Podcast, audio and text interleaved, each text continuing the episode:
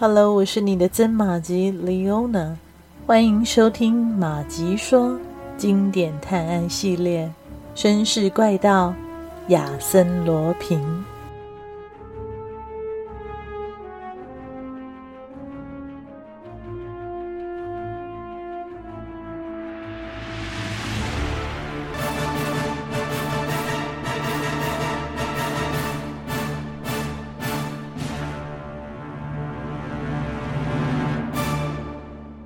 加尔舍补习学校的花园里，一群小姑娘们正在游戏嬉闹。纳蒙太太在房里整理书本。塞尔尼娜王子出现在门口，他开口问道：“勒纳维呢？他去巴赫夫人家了，一个钟头后才会回来。”那好，我出门的这十天里，他和皮埃尔·勒迪克见了几次面呢？三次。但我对那个人一点也不满意呀、啊。勒纳维应该找个跟他地位相当的年轻人才对呀、啊。别管我的事，维克图瓦，我下的是一盘棋，顾不了其中的棋子会怎么想。这时，杜德维尔兄弟来了，他们向王子报告一些新的进展，包括史坦维格老头的事和警察局长失踪了。在警察总局里，没有人对你们产生怀疑吧？没有。不但如此，他们对我们十分信任，尤其是副局长韦伯先生啊。整个警局里，他只相信我们。好，还没有完全输掉，我们会把诺尔曼的工作继续做下去，只要找到史坦维格老头就行了。但他被贝里拉关在哪儿了呢？首先去查查贝里拉住在哪里。塞尔尼纳王子安排好杜德维尔兄弟的工作后，他急忙赶到巴赫夫人的住所。一进门，他就看到花园里有几个人，长椅上除了坐着勒纳维之外，皮埃尔·勒迪克，还有一位身材魁梧、戴着单片眼镜的先生。塞尔尼纳王子刚想走过去，又见小楼里走出来了几个人，竟然是检察官福尔莫里、警察局副局长韦伯，还有一个书记官和两个警探。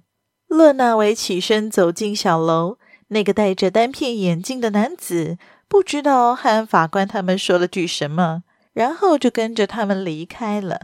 长椅上只剩下了皮埃尔·勒迪克一个人。王子走了过去，逼问皮埃尔：“那个戴单片眼镜的人究竟是谁？”阿尔唐汉姆男爵，是巴赫先生的朋友，六天前才刚从奥地利赶来。皮埃尔·勒迪克说：“他们走进小楼，见到勒纳维，他带王子到巴赫夫人的卧室。”王子见到这位夫人时，觉得她比上次看来更苍白了。她睡在沙发上，像个治愈无望且已经不再努力的病人。见到王子，巴赫夫人勉强撑起身坐着。她和塞尔尼纳王子谈起那位阿尔唐汉姆男爵，语气相当的友善。塞尔尼纳王子告辞离开时，勒纳维拉住了他：“我有要紧的事要跟您说。那个阿尔唐汉姆男爵，我认出他了，他就是想劫持我的人。您应该知道吧？你知道他的真名吗？贝里拉？你肯定吗？我一眼就认出他了。不用担心，一切包在我身上。”塞尔尼纳王子说完这些话后，出了花园，却意外的见到了。阿尔唐汉姆男爵就站在他的面前。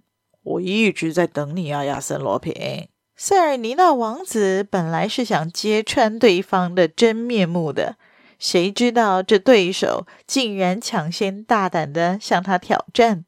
两人怀着敌意互相打量。没错，我就是亚森罗平。怎么样？不怎么样。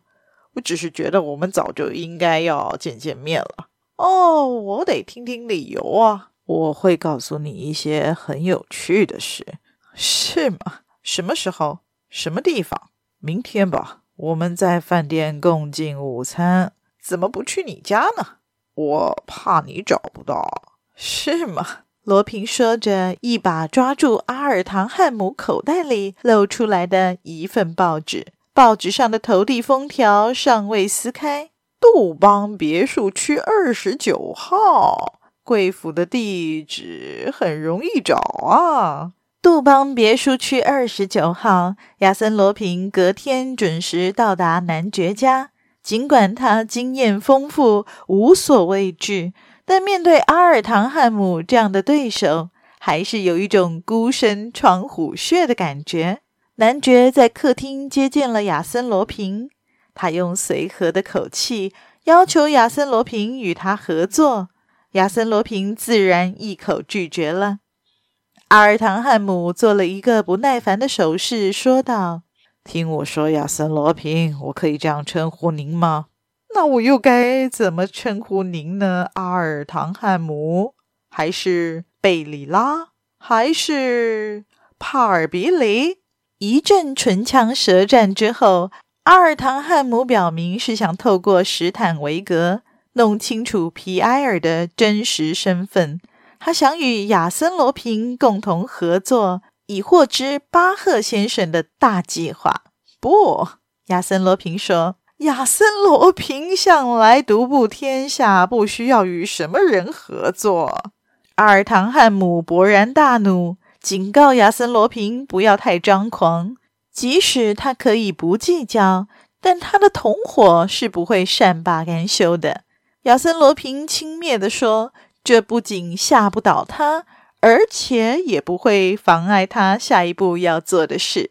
尽管两人的语气针锋相对，但在饭桌上，他们却又有说有笑的，竞相说出妙语，一个比一个客气有礼。男爵家的狗蹲在一旁，亚森·罗平不时地将餐桌上的食物扔给他。就在男爵对自己的点心赞不绝口时，吃了点心的狗却被毒死了。哈哈，想毒死我吗？要是我三点时没回去，警方在天黑之前就会逮捕你的。亚森·罗平笑了一下，监狱困不住我。阿尔唐汉姆也笑了起来。如果我愿意，我要送你去的地方是任何人也无法逃脱的。只要吃下这些糕点就可以了。您肯定吗？不过你还不是当大师的料啊，朋友。你忽略了站在你面前的是亚森·罗平，他可是任何人都伤害不了的。亚森·罗平在男爵和他的手下惊恐的目光之下。不疾不徐地吃完了面前的一块点心。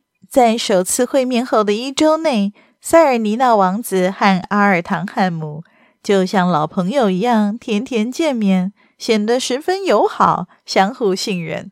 其实，他们彼此都在监视对方。作为不共戴天的对头，他们都怀着坚定的意志，都在等待合适的时机。战胜对方，一旦时机成熟，两人就会拼上性命，孤注一掷。